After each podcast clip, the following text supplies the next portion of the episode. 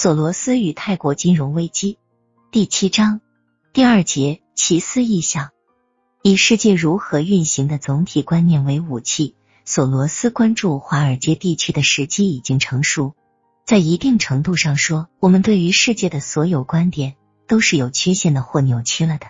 问题在于，那些力图做股市分析的多数人已经得出结论，说在决定股票价格中必定会有某种逻辑。这太扰乱人心，更不用说在市场操作中想这样做会给人太多的承担风险的精神压力。同意这种理性思维的人论证说，因为投资者可以完全认识一个公司，所以每一股的价值都可以有一个精确的价格。以这种认识为武器，每个投资者就会有理性的自动的行动。当一大批股种出现的时候，就可以选择最好的，而且股票的价格也可以通过估计公司盈利而保持合理。这就是高效率股市假说，也是有关股市运行的最流行的一种理论。这假定了一个完美的理性的世界，也假定所有的股票都反映了可得到股息。然而，当古典经济学家在讲授均衡观念、假设做出完美的竞争和达到完美的认识时，索罗斯相信自己理解得更透彻。他认为，在现实世界，从假定完美的认识中可以获得的任何理论都是有缺陷的。在现实世界，买或卖的决定的依据不是古典经济学家的理想，而是人们的期望，并且在现实世界中，人们对任何事物的认识都是不完全的。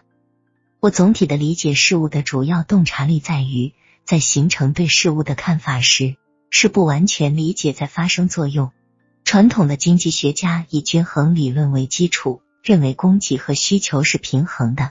但是，如果你意识到不完全理解发挥的重大作用，你就会意识到你处理问题所运用的是不均衡理论。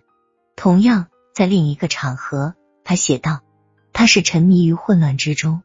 这便是我怎样赚钱在金融市场中理解革命发生的过程。在巴岛的那些夏天，乔治·索罗斯进行类似垄断资本的赌博，从此他完全陷入了金钱世界。不过，他还时而在知识的王国里自由驰骋，实践迫使他在伦敦经济学院学习经济学。然而，使他失望的是，他发现这门学问似乎很浅薄。教授们想使他相信，经济学是一门科学，你可以提出理论和发现统治经济世界的规律。但是，乔治·索罗斯看透了这一切。他得出结论说，如果经济学是一门科学，那么它应该是客观的。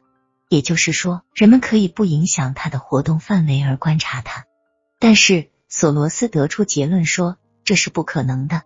当人类缺乏客观性的时候，经济学家们怎么可能认为它是客观性的呢？当同样是这些人类，从品性来看是包含在经济生活中，不能不影响经济生活的时候，经济学家们又怎么能认为他们是客观性的呢？